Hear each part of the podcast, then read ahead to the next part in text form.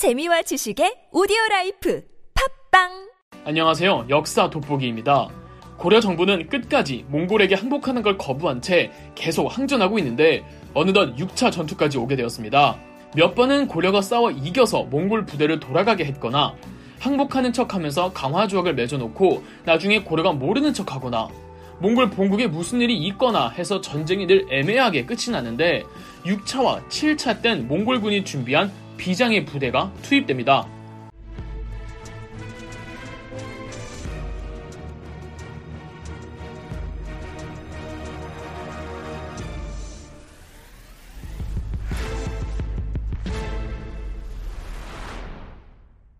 (1254년) 몽골의 강도 높은 약탈에 고려 정부는 결국 먼저 고개를 숙이며 5차 전쟁도 어떻게 마무리되었습니다.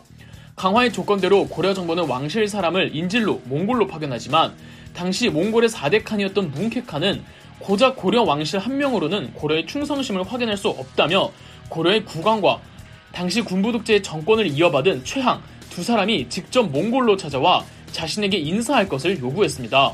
당연히 고려 정부는 들어줄 수 없는 요구였고 고려가 거절할 걸 뻔히 알고 있던 뭉케칸은 1254년 7월 그러니까 5차 전투가 끝난 지 이제 겨우 반년이 지난 시점에서 자랄타이를 사령관으로 삼아 병력을 주어 고려로 침공하게 했습니다.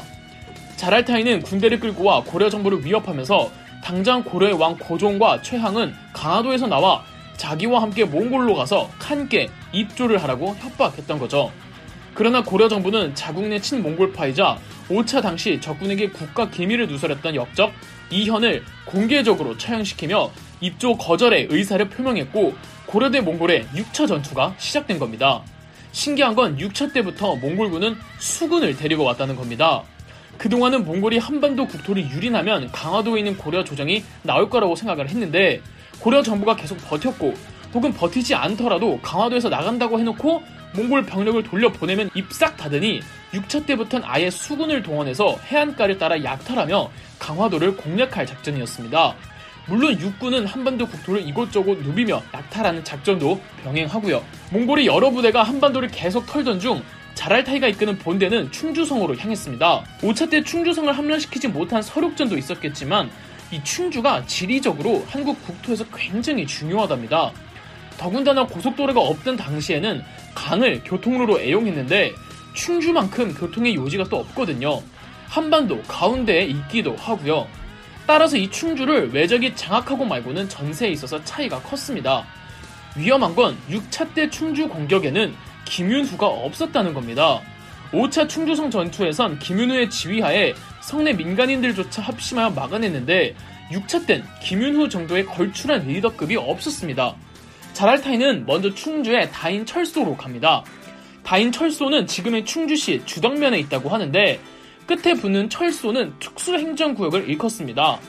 고려시대에는 무슨 무슨 향, 무슨 무슨 부곡, 무슨 무슨 소 라는 명칭으로 끝나는 특수행정구역이 있었는데 보통 신분적으로 굉장히 천한 사람들이 몰려 사는 곳이었습니다. 이 마을 사람들은 다른 마을로 이주할 수도 없었으며 각 마을별로 특정 농산물이나 공산품을 제작해서 국가에 바쳐야 하는 의무가 있었는데 그 노동의 강도가 굉장히 셌습니다.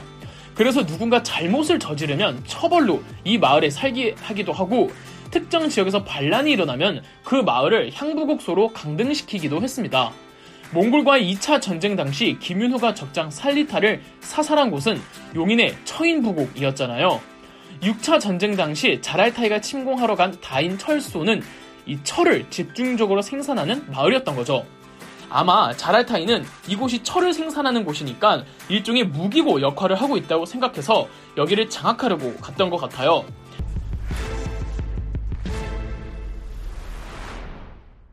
당연하게도 마을 구성 거주민들은 대부분 신분적으로 낮은 단계에 있는 사람들이었고요.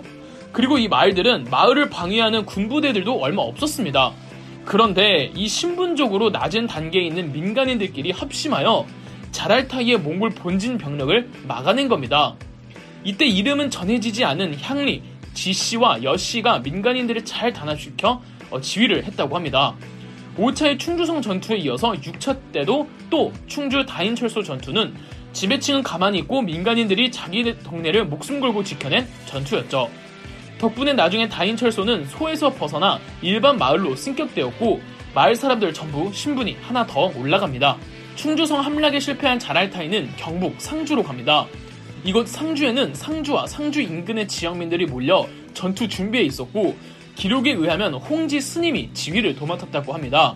전문 군 장교가 아닌 스님이 지휘를 했다는 건 상주 산성에서도 역시 고려군 병력은 없었다는 뜻이고 고려 측 전투 부대도 군인이 아닌 민간인들이었다는 거죠. 상주 산성은 함락시켰을까요? 실패합니다. 어, 공격한 몽골 부대 절반가량이 전투 중 죽었다고 하며 몽골 측 고위 장교도 사살되었다고 합니다. 어, 그러니까 상주 산성 전투의 전과가 어마어마했다는 거죠. 상주 산성 함락에도 실패한 자라차이는 분개해서 어느 한 곳을 집중 공략하는 게 아니라 이곳저곳 돌며 마구 약탈을 자행했고 무려 경남 진주까지 내려가지만 갑자기 본국에서 뭉케칸이 돌아오라는 명령이 떨어져 철군합니다. 야심차게 데려왔던 몽골 측 수군들도 별다른 큰 전투 없이 돌아가야만 했죠. 6차 전투는 뭔가 전반적으로 고려가 이긴 것 같지만 실은 패배에 가까웠습니다. 왜냐하면 이 희생된 수가 너무 많았거든요. 자랄타이가 몽골로 돌아갈 때 데리고 간 고려인 포로가 20만 명이었다고 합니다. 지금 충주시 인구가 21만 명이래요. 당시 인구 비례를 생각해보면 뭐 거의 뭐 도하나급 인구가 포로로 잡혀간 겁니다. 고려 사회는 당시 처참한 상황을 다음과 같이 기록을 했습니다. 실제 고려사에 실려있는 기록입니다. 이해 몽고군의 포로가 된 남녀가 무려 20만 6,800여 명이었으며 사륙당한 자는 셀 수조차 없었다. 그들이 휩쓸고 간 곳은 다 잿더미가 되어버렸으니 몽고의 침략이 벌어진 이후 이때보다 더 심한 적이 없었다. 잠시 철군 명령을 내렸던 뭉케카는 다시 자랄차이에게 고려를 침공하게 했고 1255년 9월경부터 7차 전투가 시작됩니다.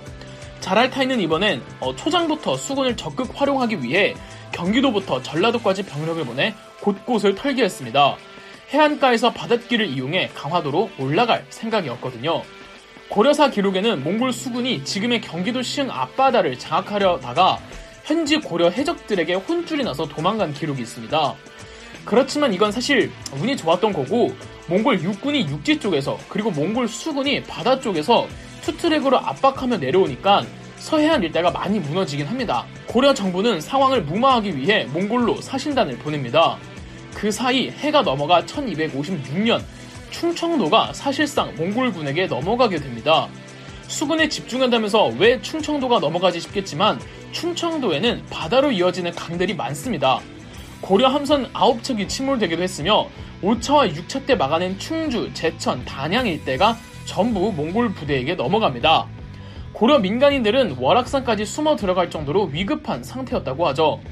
그렇지만 충청도 아산 온수현에서 일부 고려 수군 병력들이 고려 육군과 연합하여 상륙작전으로 바다로 나아가려는 몽골 수군을 격퇴시키기도 했으며 전라도 신안군에 있는 아페도라는 섬에서 역시 고려 주민과 해적들이 몽골의 수군을 무찔러 더 이상의 진군을 못하게 막기도 했습니다. 전라남도 고흥군에서도 몽골 측 수군을 저지했죠. 이렇듯 전라도에서 고려 병력 및 주민들이 하드 캐리를 해준 덕분에 자랄타이가 애초에 계획했던 강화도 상륙 작전에 차질을 빚게 되었습니다. 그때였습니다. 본국의 뭉케칸이 자랄타이에게 현재 진행 중인 모든 작전을 중단하고 전 병력 고려의 서경에 집결시킨 뒤 추가 명령을 기다리라는 서한이 옵니다.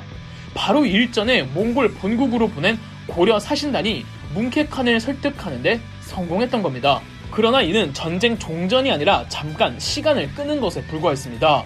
그리고 작전이 중단됐을 뿐 자랄타이가 이끄는 몽골 병력은 서경에 머무르며 벼르고 있었죠. 자랄타이는 그동안 고려를 침공해온 역대 모든 몽골 사령관들 중 가장 잔인하고 악랄한 사람이었고 7차 때부터 수군까지 투입되면서 이제 강화도라고 마냥 안전하지만도 않았습니다. 무엇보다 집권자였던 최향이 너무나도 무능했는데 바람 앞에 등불인 고려 하지만 아직까지도 8차와 9차가 더 남았는데 고려 정부의 고군분투 지켜봐 주세요. 그럼 역사 돋보기였습니다.